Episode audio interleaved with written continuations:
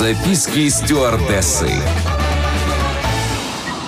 Всем привет! Это рубрика «Записки стюардессы». Я, Леся Орлин, развею мифы о полетах, поделюсь фактами и секретами самой романтичной профессии, которой я отдала 4 года своей жизни.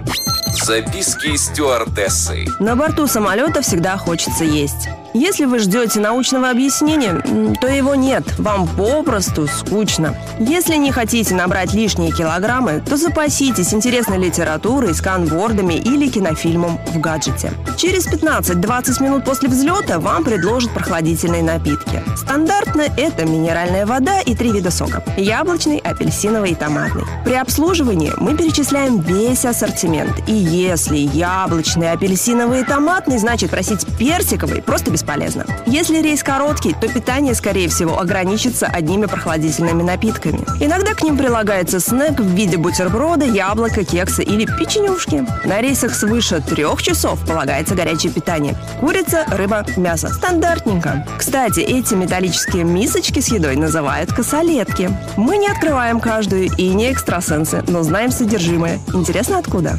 Рассказываю. Рестораны их помечают наклейками. Синий цвет – рыба, желтый – курица, красный – мясо. Питание может загружаться как в одну сторону, так и в обе. Внимание! Лайфхак. Если вы вылетаете из курортной страны и видите в своей косолетке гречку, будьте уверены, это гречка из России. Таким образом, ваша тарелочка летает уже минимум 4 часа.